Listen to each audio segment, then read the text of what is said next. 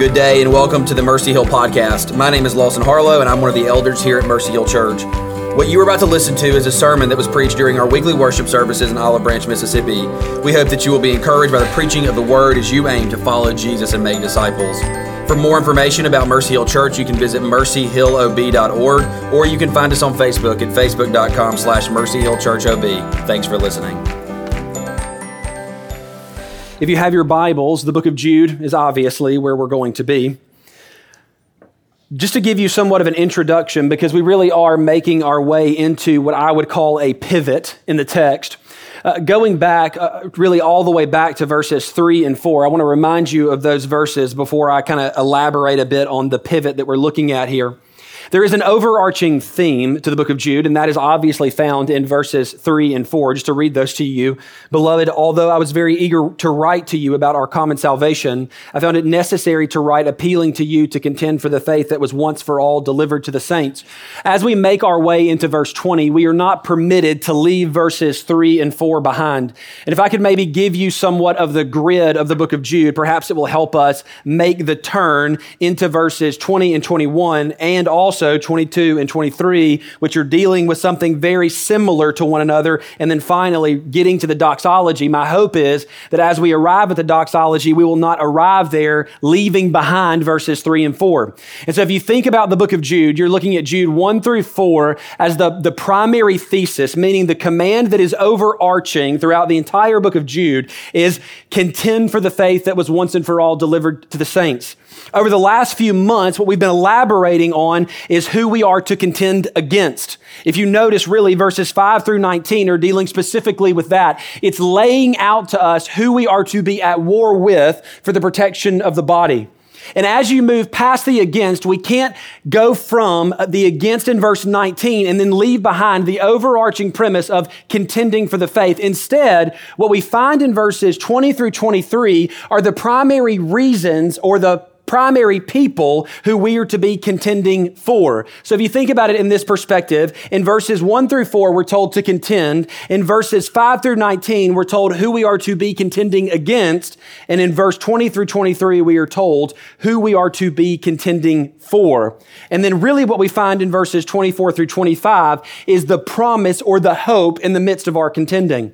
And so, with all that said, as we turn here, my hope is that as we work through this passage, we will understand that we have commands in the midst of our contending. Contending is not an overarching command that says, do what you want in the way that you contend.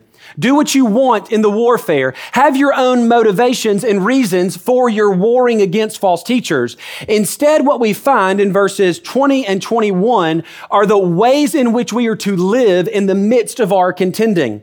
Now, hear me for a moment.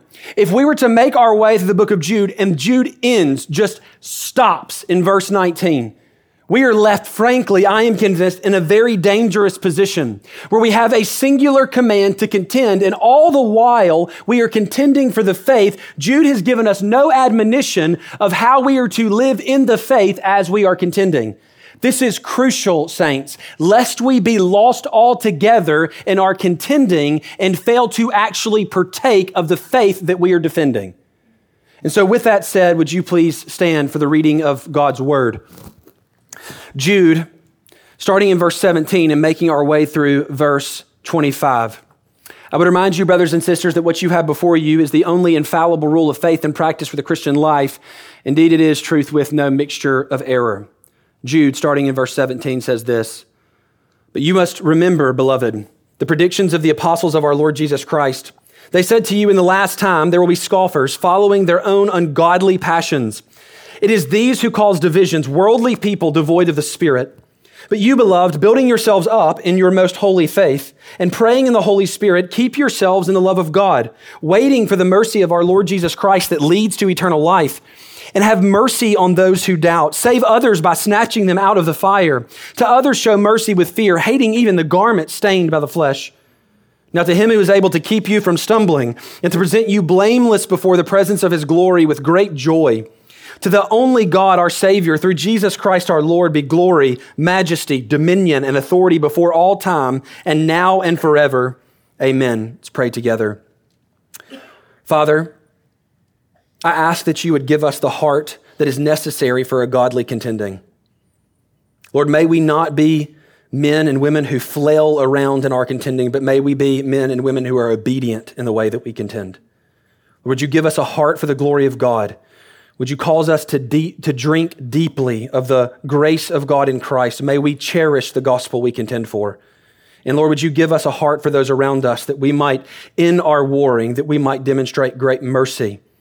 And Father, I pray that in the midst of this, that you would give us a soft heart. Lord, in the midst of so much, so many reasons that we should be immovable and steadfast, and oh Lord, we should, would you also give us a tenderness to care for those around us, to strengthen them, to bolster them, that they might be resolved in their faith.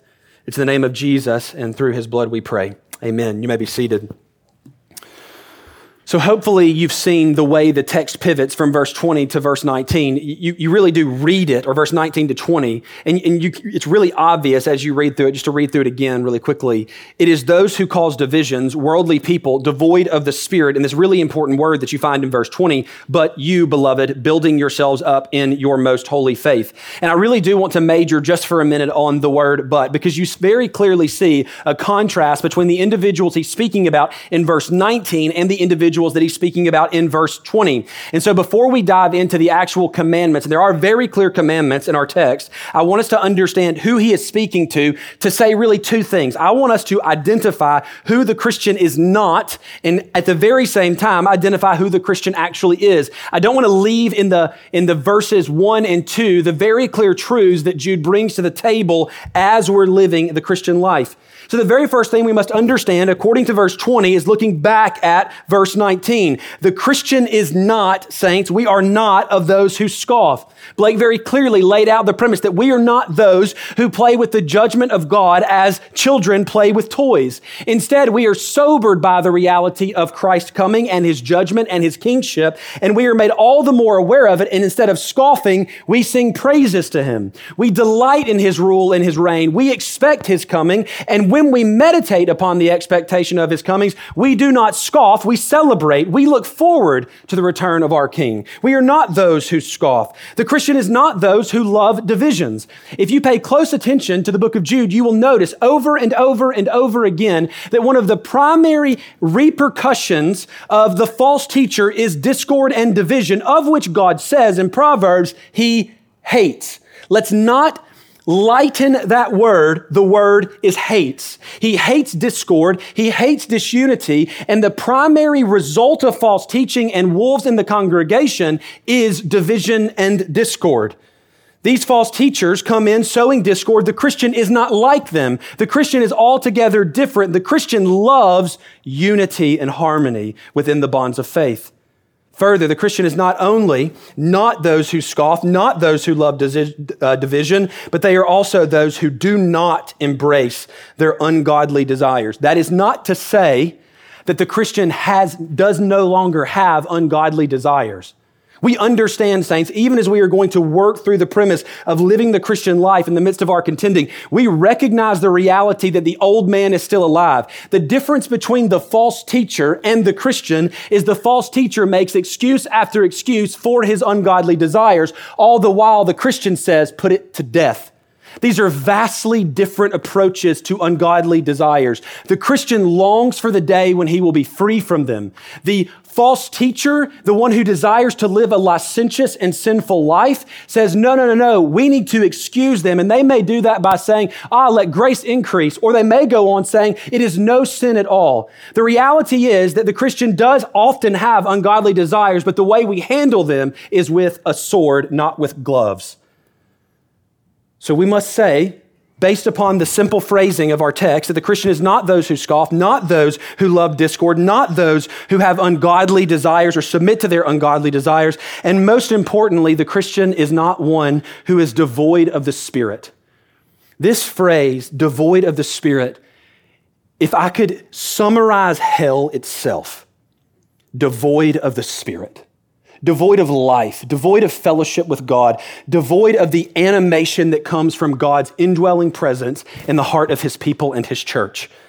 These individuals, devoid of the Spirit altogether, have no life in them. Hear me. It's not as though they are somewhat alive. They are walking corpses. They do not have the life of God bearing out in their souls. These men are dead altogether. They are void of the Spirit, and thus we should never expect spiritual fruit from their conduct much less from their affections. The way the Spirit gives life to the Christian is altering his affections and then giving him both the ability and the desire to work those things out in their lives.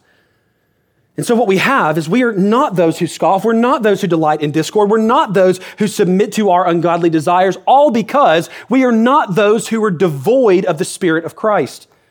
But the Christian is and this is so crucial for our understanding of where we're going. Jude is not addressing the false teacher in verses 20 through 23. He's not looking at them. He's instead looking to the people he's writing toward. He's writing toward the church and he's telling them there's a manner of life that you must live as you are contending for the faith once and for all delivered. And it matters who we are because if we are not truly in Christ, then there's no way we can live out these commandments. Listen to what, just, just, just taking from the book of Jude, what, what, what we should understand about the Christian. First, he harkens back to the very first verse in the language of verse 20. But you, beloved, Hopefully, this does call to mind the very first verse that Jude writes. He says, Jude, a servant of Jesus Christ and brother of James, to those who are called beloved in God the Father and kept for Jesus Christ. This phrase, beloved, really does denote two things. First, I am convinced it's a hearkening back to his introduction. He's reminding them that they are beloved, that not only are they beloved of God, they are also beloved of Jude himself. That is to say, that the Christian is beloved in the saints, that there is a great fellowship fellowship and harmony and affection for one another that is born out in the life of the church. But it must first and foremost originate by being beloved in God the Father. Now imagine you're reading this letter and you're meditating upon all of the wicked people who are warring against the church. And perhaps it is at some point in here you wonder, am I one who is causing division? What a unique comfort it would be for the apostle to look back and say, beloved in God the Father. That there really is an apprehension of the faith. We can make an assumption, and it can only be an assumption that Jude actually knew the party that he was writing to. What a sweet reminder it would be to hear Jude say, beloved in God the Father, and not only beloved in God the Father, meaning that his affection had rested on them from before the foundation of the world and continues on throughout eternity, but also inside the household of faith, Jude looks at these people and calls them beloved deeply loved. And this is a wonderful and clear mark of the church, is it not? If we pay close attention to the book of 1 Corinthians, you will notice that the central theme of the church is love. And he's looking at these people in the midst of his scathing letter, don't misunderstand, scathing letter, and says, Ah, but you, you are beloved. What a wonderful comfort from Jude's pen to remind them that they're beloved of God the Father, but at the very same time, those who are beloved in God the Father are beloved within the household of faith. So the Christian is beloved in God the Father, the Christian is beloved in the household of faith, but the Christian is also kept by Jesus Christ. Again, referencing back to verse 1. To those who are called, beloved in God the Father, and kept for or by Jesus Christ. I like the by a bit better kept by Jesus Christ.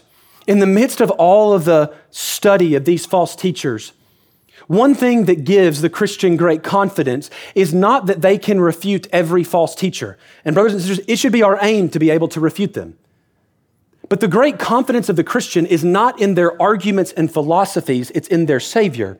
The reality is, the reason that the Christian can go boldly into really any territory, knowing that they will not be lost, is not because they are uniquely studied, it's because they have a uniquely perfect Christ who is able to keep them and keep them to the uttermost. The hope that we have, the confidence that we have as we contend against false teachers is not that I am going to be a sufficient warrior, but that Christ has already conquered. And that on the last day, whoever we are contending with will bow the knee and confess Jesus is Lord.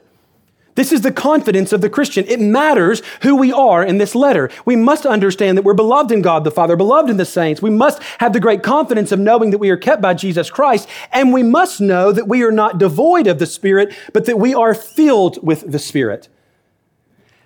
It is painful to consider how lackluster our view of the Holy Spirit of God is. Most of us live, and, and, we do. If you belong to the Lord Jesus Christ, the Spirit of God has fully indwelled you since the moment of your conversion. How often do you meditate upon the reality that the whole of the Christian life flows from Him in you? It's somewhat saddening, isn't it? That we spend an ample amount of time, as we should, rejoicing in Christ's finished work. We rejoice in the Father's love and election, but saints, you owe an infinite amount of affection to the Spirit of God. The reason that you do anything faithful in this life is because the Spirit of God is birthing it in your soul. The reason you war against sin is because the Spirit is active. The reason that you pursue good and godly things is because the Spirit of God is active in you. Should He be withdrawn from you today, you would be the worst of men and women. And I say that of my own self. Apart from the Spirit of God, what really hope do I have? What good can I do? What affections to Christ will I actually possess? The reality is that Christ by his substitutionary atonement cleansed us, and what Christ cleansed, the Spirit anoints and fills. That is the great hope of the Christian. The Spirit indwells and embodies and works itself out in our lives. Finally, we are among those who share a common salvation and contend for the faith. All of these things are true. And the reality is that the last one, the fact that we share in a common salvation and contend for the faith, is a ramification of the fact that we are beloved in God the Father, that we are kept by Jesus Christ, and that we are filled with the Spirit of God. If we do not have those three, we cannot truly, in a very real sense, say that we share in a common salvation, and our contending would ultimately be vanity or, at worst, a means of gaining a righteousness of our own. We are not those mentioned in verses 5 through 19. We are those who belong to Jesus Christ, filled with the love of God, filled with the Spirit, and we are to be actively contending, which leads us to the question how are we to live in the midst of our contending and in the midst of our shared common salvation? He gives a number of commands. I'm going to read them to you quickly, and depending on how we work through this, we may be dealing with one of these a week for the next couple of months. So, listen to what the text says. Verse 20. But you, beloved, building yourselves up in the most holy faith and praying in the Holy Spirit, keep yourselves in the love of God, waiting for the mercy of our Lord Jesus Christ that leads to eternal life, and have mercy on those who doubt. Save others by snatching them out of the fire. To others, show mercy with fear, hating even the garment stained by the flesh. So, to give you the commandments that are mentioned here, not every single one of them are imperative, but they are meant to be obeyed. So, to build this out, first, build yourselves up in the most holy faith is the first commandment that we see here. Pray in the Holy Spirit. That is, make it your aim to fellowship with the Spirit of God in prayer. Keep yourselves in the love of God, which is a very lofty command, which great hope is found in verse 24. But it goes on wait for the mercy of our Lord Jesus Christ, and then eternal life will come with him. Have mercy on those who doubt. Save others by snatching them from the fire. Show mercy with fear, hating even the garment stained by the flesh. And hear me, these are, th- these are the most compassionate commands that you could possibly find at the end of a letter that's telling you to cast out the false teacher. Because the premise here is that the way in which we war against the false teacher is not a violation of the way we live the Christian life. Instead, basically what's being said is as you're contending, do not forget to be a faithful follower of Jesus and do not forget to care for the flock of God around you, which really does lead us to the simple question, why was it necessary that Jude give us these commandments as he's concluding his argument to get rid of, to cast out the false teacher? And I want to give you two major reasons, really broken up by the commands that we see, because you'll notice that the first four commands deal normatively with basically partaking of the Christian life, enjoying the common salvation that we have. And the last three tend to deal with how we care for one another. And so let's just build them out in two separate categories. First, these commandments are given because contending for the faith is not necessarily living by faith. It is a tragedy. In our day and time, we have people who make their dollars warring against other people. The reality is, saints, that we are meant to live out the Christian faith. And as we live out the Christian faith, we do so warring against that which is contrary to it. But we must never lose ourselves in contending. We must always lose ourselves in the faith that was once and for all delivered to the saints. We must always be people who first cherish before we contend. It is a tragedy, but I'm convinced that it is a tragedy that seems to work itself out often. I can think of a multiplicity of people who spew hatred and vitriol nonstop. And every time I wonder, do you actually have the faith that you are contending for? Saints, we must drink deeply of the beauties of Christ, of the wonders of the gospel, of the common salvation that we share. Then and only then will we be able to contend in a godly way. Schreiner says it this way, rather helpfully.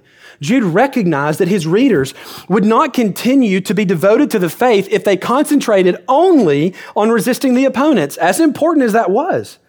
The readers must also grow in the Christian faith themselves and keep themselves in the sphere of God's love. Essentially, what Schreiner is saying, and rather clearly, is saying, don't be so voracious for contending that you do not walk in the faith once and for all delivered.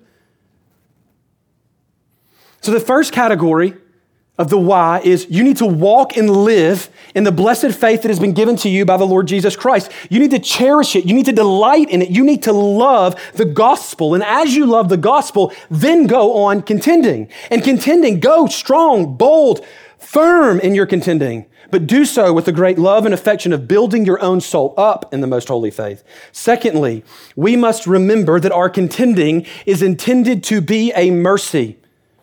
If we miss this, then we are going to miss the concept of contending altogether. A basic illustration, as I was thinking about this last night, is if someone breaks in my house at 3 a.m., there are two responses that come from a father. Well, hopefully only one.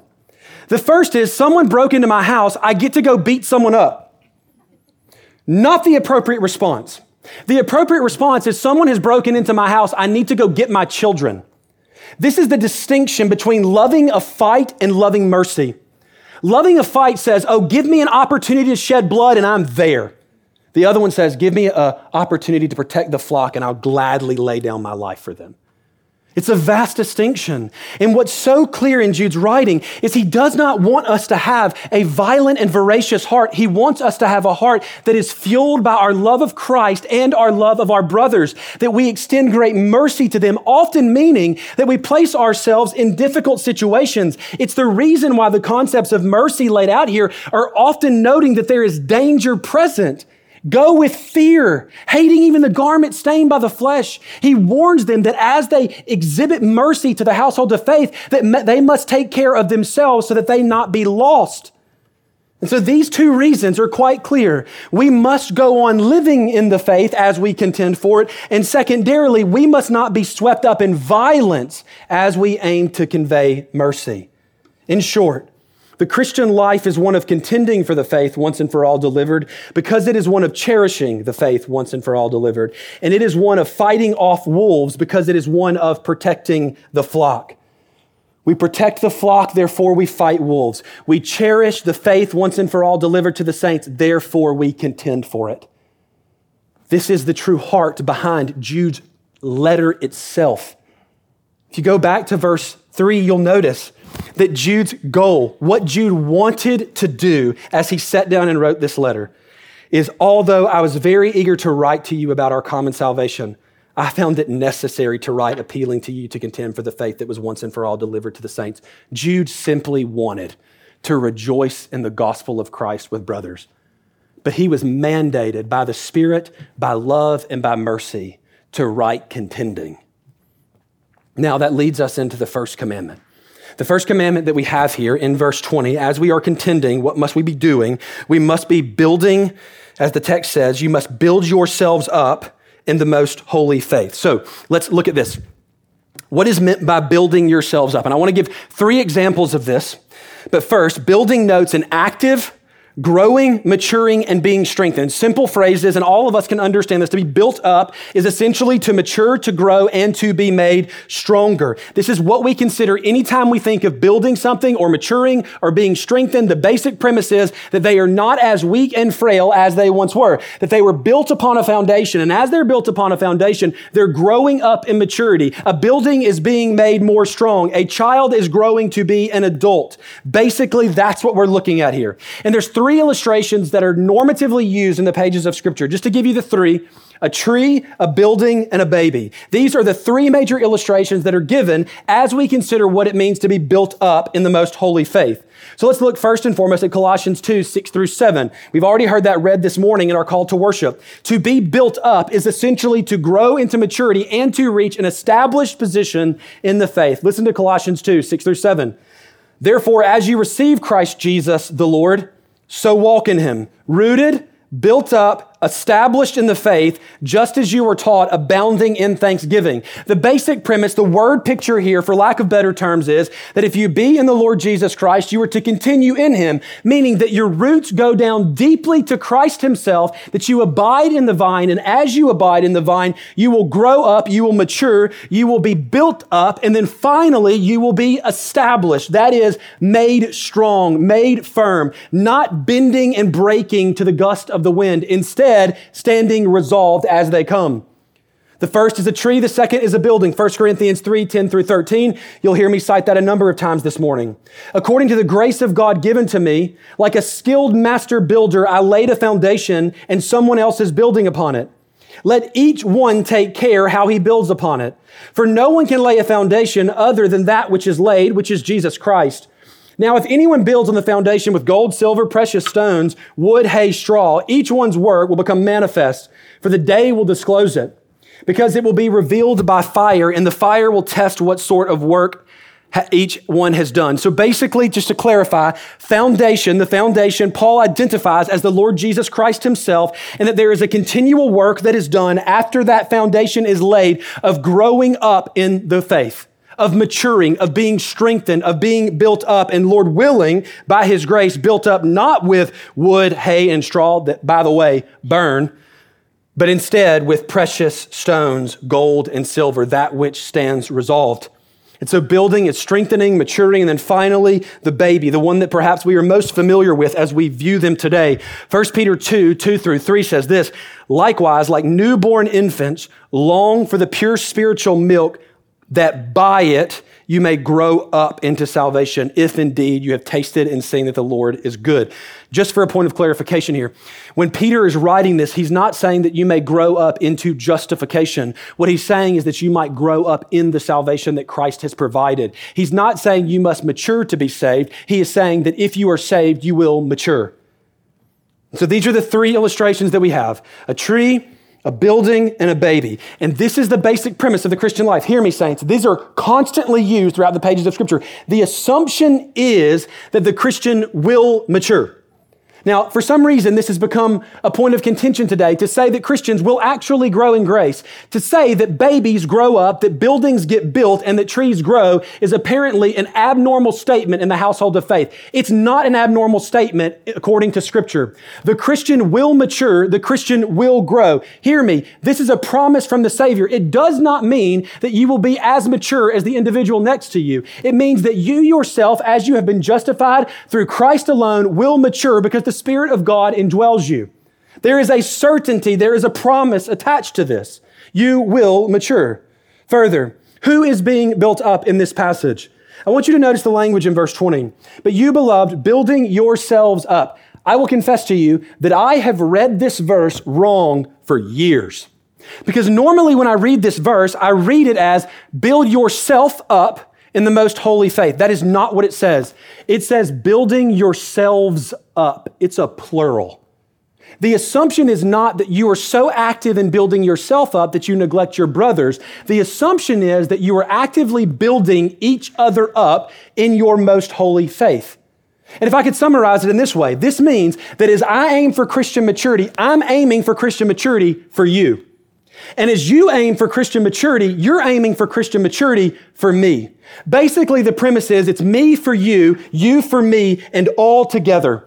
The assumption is here that as I mature in the Christian faith, that I am giving my gifts and abilities, I'm giving my very life to the building up of my brothers and sisters. And hear me, that's the expectation of every Christian. That's not a pastoral command, that's a Christian command. We are to be growing, to be maturing, so that we might be aids to our brothers and sisters as they do the same. The beauty of this is, at its end, the whole church is built up.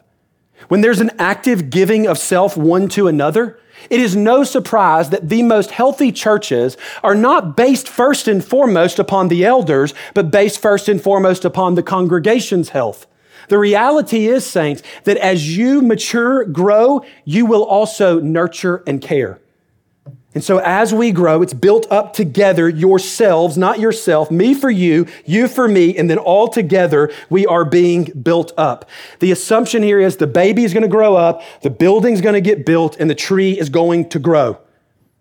Now, to give you a couple of other points here. First, who is active in this building? I want to give you three, and there are three. First, God is active in this building. And the reason I'm giving you these is because I want there to be a confidence in the reality that we will mature. We live somewhat in this pessimistic concept that oh, I might grow.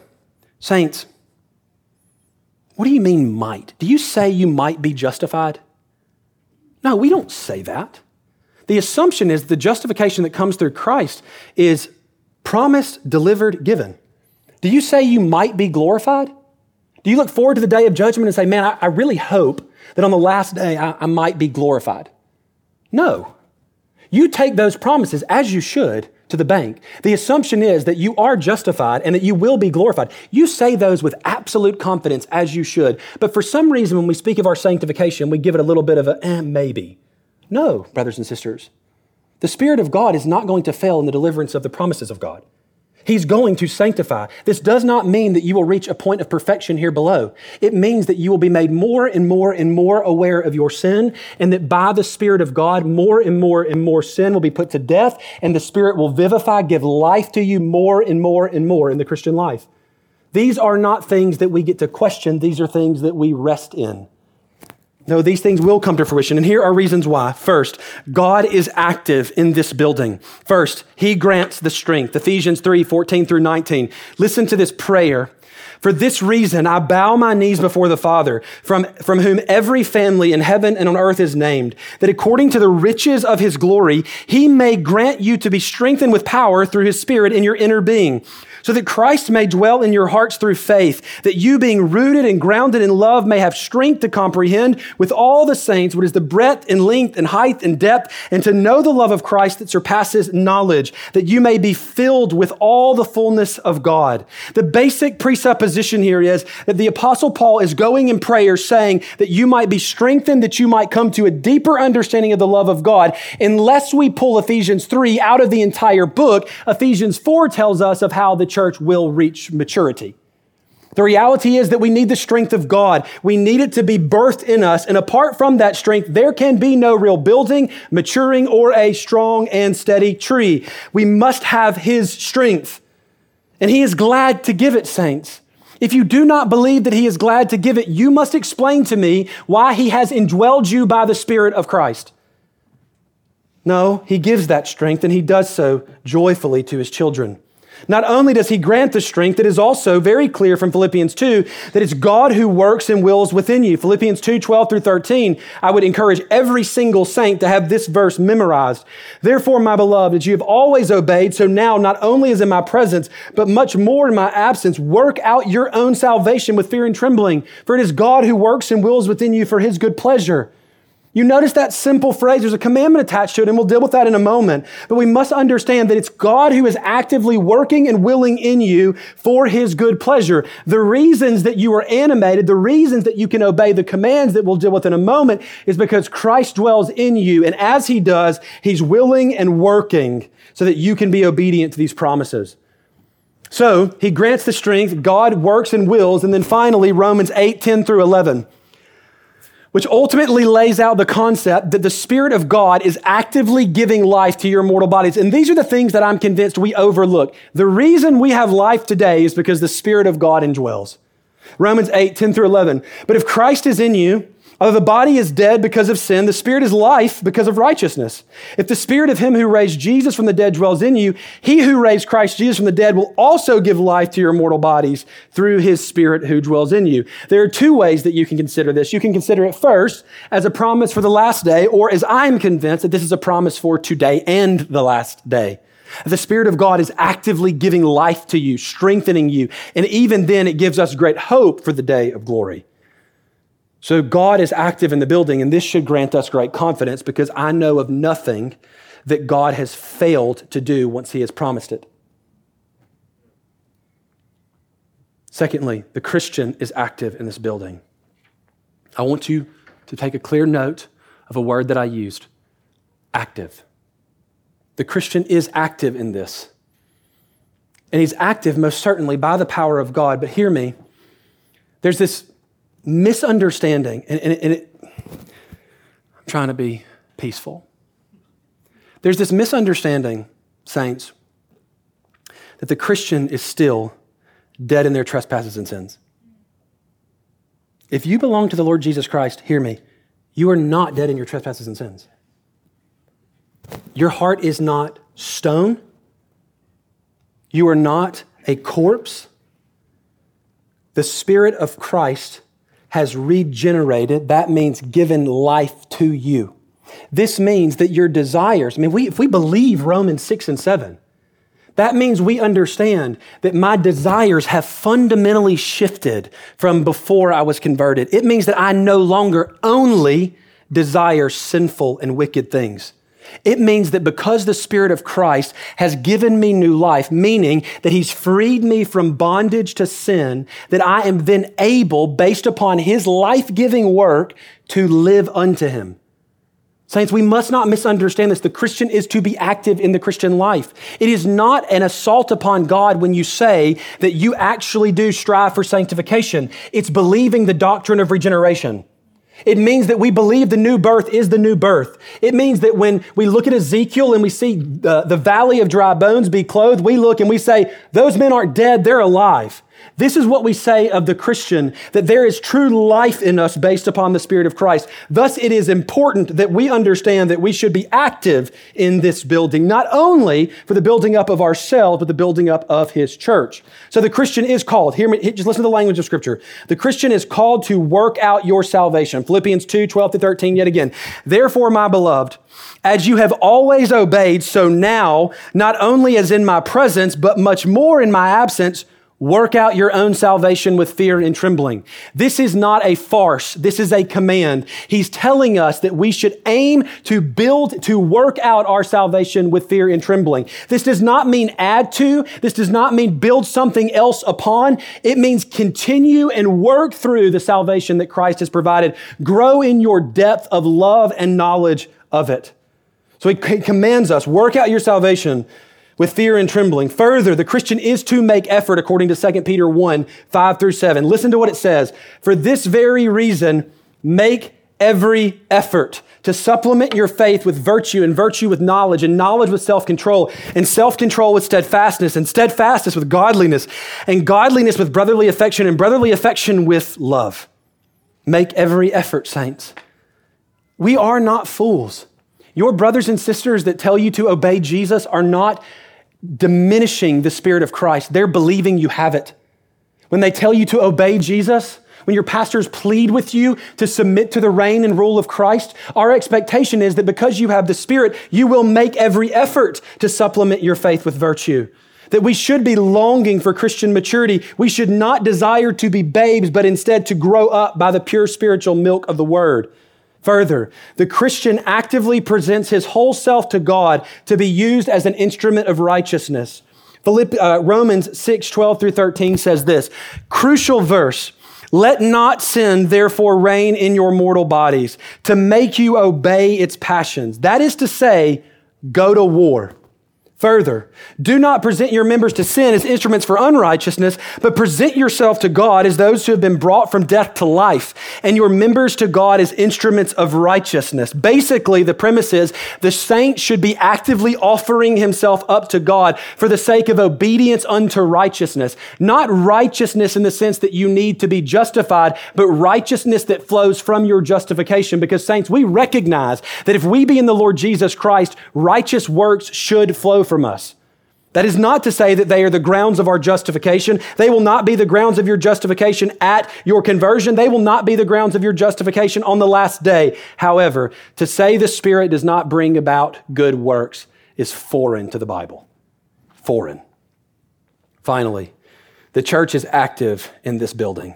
So we have God active in the building. We have the Christian who is active in the building up of the church. And then finally, we have the church itself being active. The church labors to equip the saints and build the body up in love. Ephesians 4 11 through 16, to read this to you, it says, And he gives the apostles, the prophets, the evangelists, the shepherds, and teachers to equip the saints for the work of the ministry, for building up the body of Christ until we all attain to the unity of the faith and of the knowledge of the Son of God to mature manhood, to the measure of the stature of the fullness of Christ, that we may no longer be children, tossed to and fro by the waves and carried about by every wind of doctrine, by human cunning, by craftiness and deceitful schemes. Rather, speaking the truth in love, we are to grow up in every way into Him who is the head, into Christ, from whom the whole body, joined and held together by every joint with which it is equipped, when each part is working properly, makes the body grow so that it builds itself up in love. Do you hear how thorough? the church is in its own care.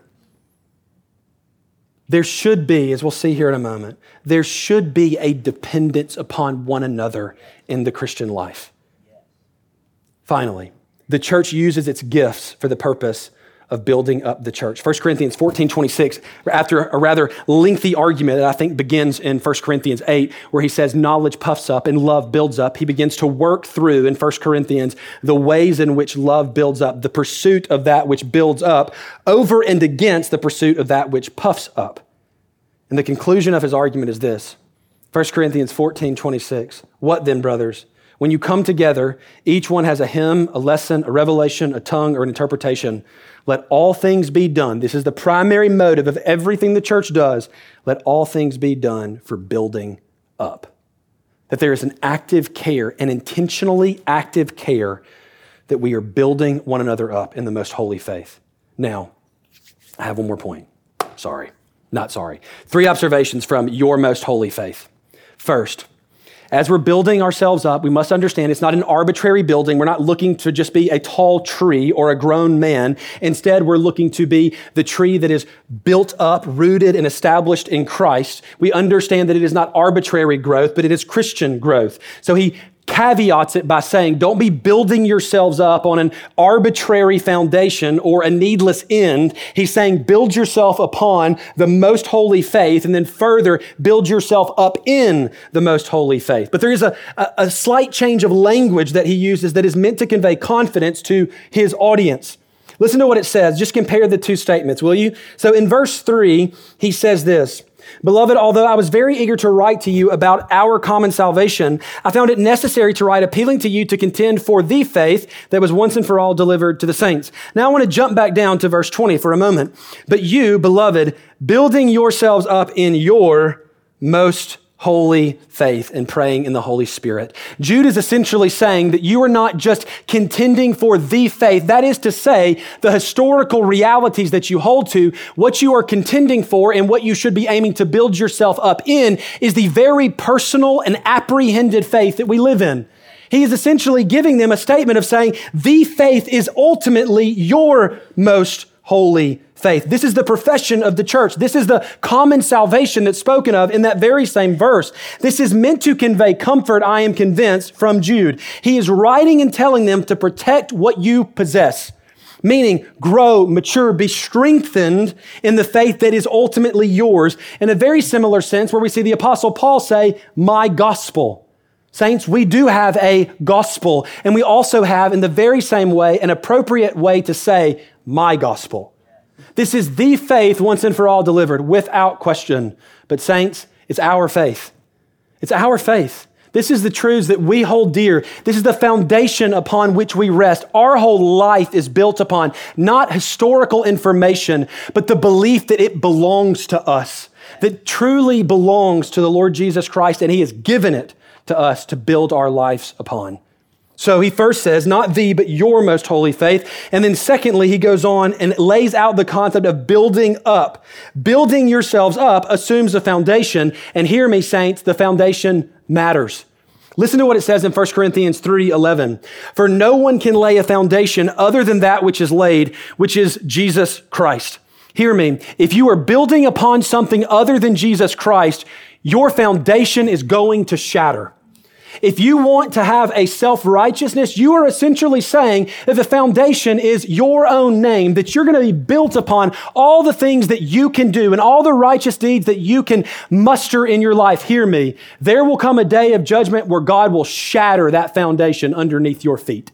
It is only built upon the Lord Jesus Christ that any true thing can be built. It is an endless and perfect foundation. Matthew 7 24 through 25 says this Everyone then who hears these words of mine and does them will be like a wise man who built his house on the rock. And the rain fell and the floods came and the winds blew and beat on that house, but it did not fall because it had been founded on the rock. Saints. When we build up, we build up upon a ground that cannot be shaken. It is a wonderful contrast to consider that Adam himself needed the foundation of Christ to stand. Adam, in his own working, in his own might, perfect though he was in creation, could not build his own foundation. And, saints, neither can we. But there has been a wonderful and perfect foundation laid in the man Christ Jesus. And if we build our lives upon him, we can rest certain knowing that everything built upon that wonderful foundation will not be given away to burning. Instead, it will be built with precious stones, with gold and silver. So we must understand that the foundation that is mentioned is Jesus Christ and his gospel. But further, we must understand that it must be built up on the concept of building, as we mentioned at the beginning here, is strengthening, maturing. Listen to what 1 Corinthians 3 12 through 13 says. There's an assumption that Paul is making that you can put together the fact that straw and hay and wood burn, and that silver and gold and precious stones endure. Listen to what he says. Now, if anyone builds on the foundation with gold, silver, precious stones, wood, hay, straw, each one's work will become manifest, for the day will disclose it, because it will be revealed by fire, and the fire will test what sort of work each one has done. Meaning that we do not build upon the foundation of Christ Jesus and his gospel with anything other than Christ Jesus and his gospel. We do not go forward aiming to have a secondary form of maturity, or if I can even even borrow from the book of Galatians, you will not, as you have started in the Spirit, build up something in the flesh. No, the Spirit of God must birth and must build. Finally, to build upon the foundation, hear me, we go back to Christ, His gospel, and His word. And to do this, I want to give you a, a, a section of scripture that's often misunderstood Hebrews 6 1 and 2. Therefore, let us leave the elementary doctrines of Christ and go on to maturity. Now, I want to pause for a minute there. First, this text does not say, leave the doctrine of Christ.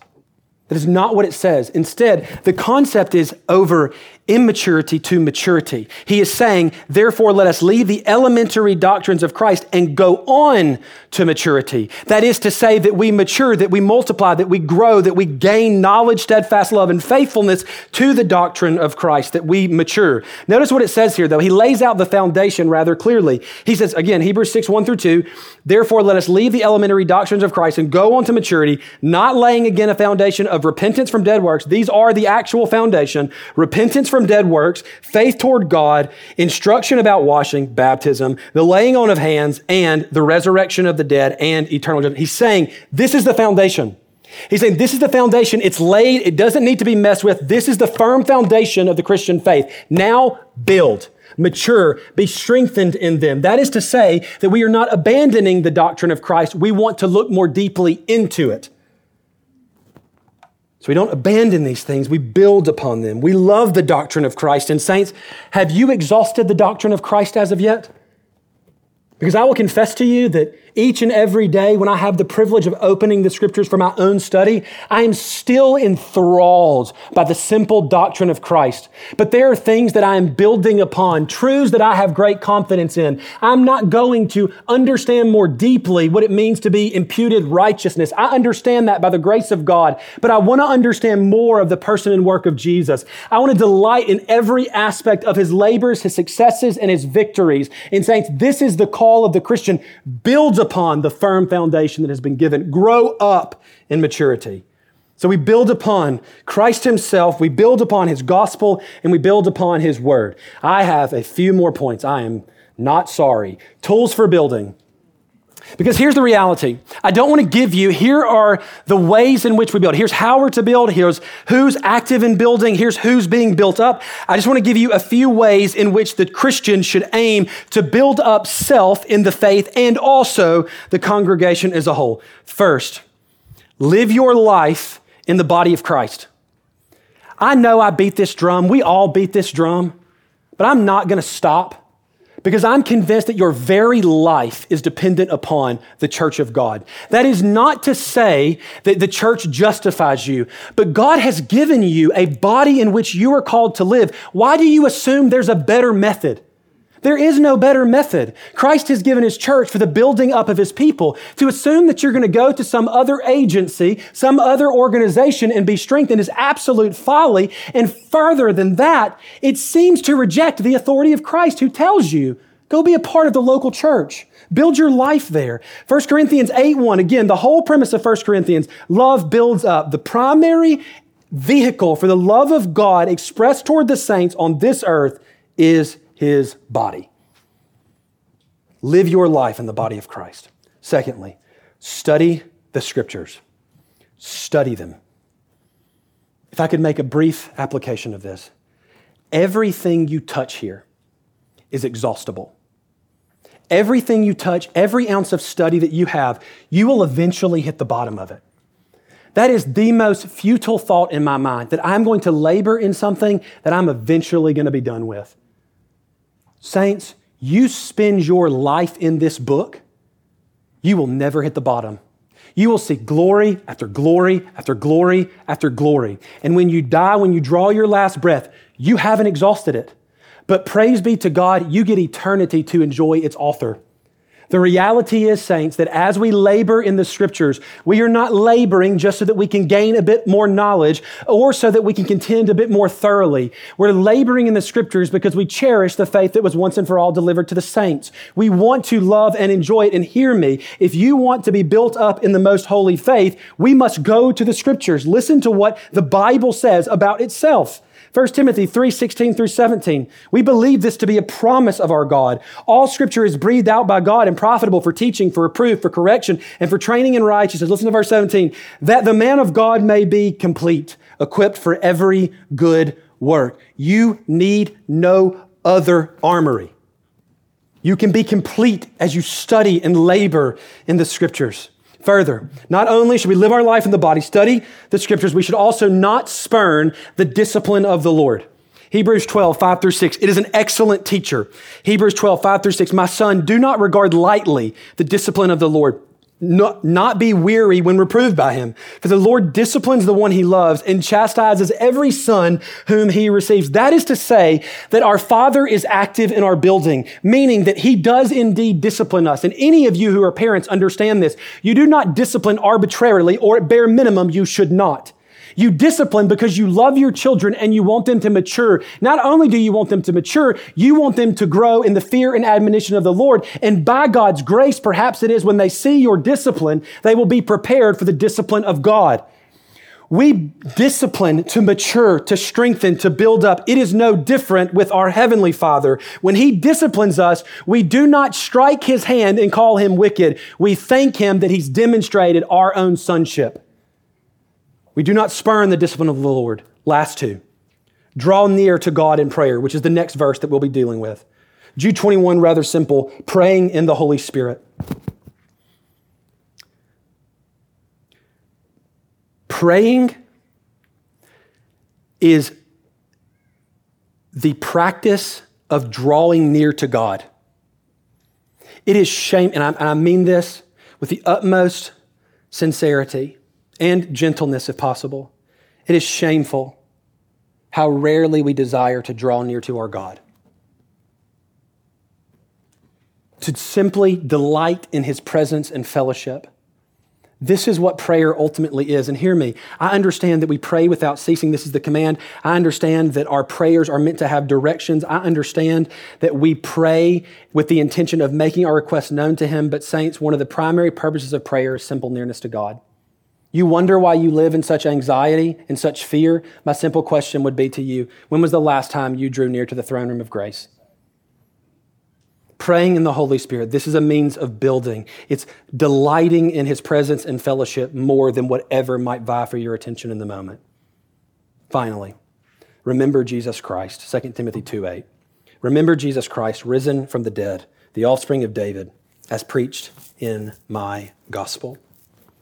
Saints, it is an unfortunate reality that Paul even needs to give this commandment. But it is, it is a reality that we are often slow to remember Jesus Christ. That we can be so swept up with all the things that the world uses to vie for our attention, and we do not pause and meditate upon the simple fact that Jesus is ours. And not only that Jesus is ours, but he delights to be ours. That he's our elder brother who loves and cares for us, that he's our prophet, that he's our priest, that he's our king, that even then he has defeated and triumphed over death, that he has conquered the principalities and powers, that he is the offspring of the shoot of Jesse, that he is the king of the universe, that he is the prophet who speaks a better word, that he is the priest who makes perfect sacrifice, saints. How often do you pause to remember Jesus Christ? Because this is the ultimate foundation this is the ultimate way that the church is built up. This is how we are strengthened by an ever constant meditation upon the wonderful works of Christ, not just his works, but his person as well, to be reminded of his sweetness and the glories of his fellowship, to know that there will be a day when we will rest forever in his kingdom, to know that the better word that has come has been thorough, to know that his sacrifice is complete, to rest upon these things are ultimately the grounds of Christian maturity. You want to grow, you want to mature in the Christian faith, and hear me, you should desire maturity and growth in the Christian faith. The plea is simply this remember Jesus Christ. He is both the foundation and the substance of the material used to build up, to grow into, to reach maturity. And the maturity that's mentioned according to Ephesians is that we grow up into the fullness of the measure of the stature of Christ.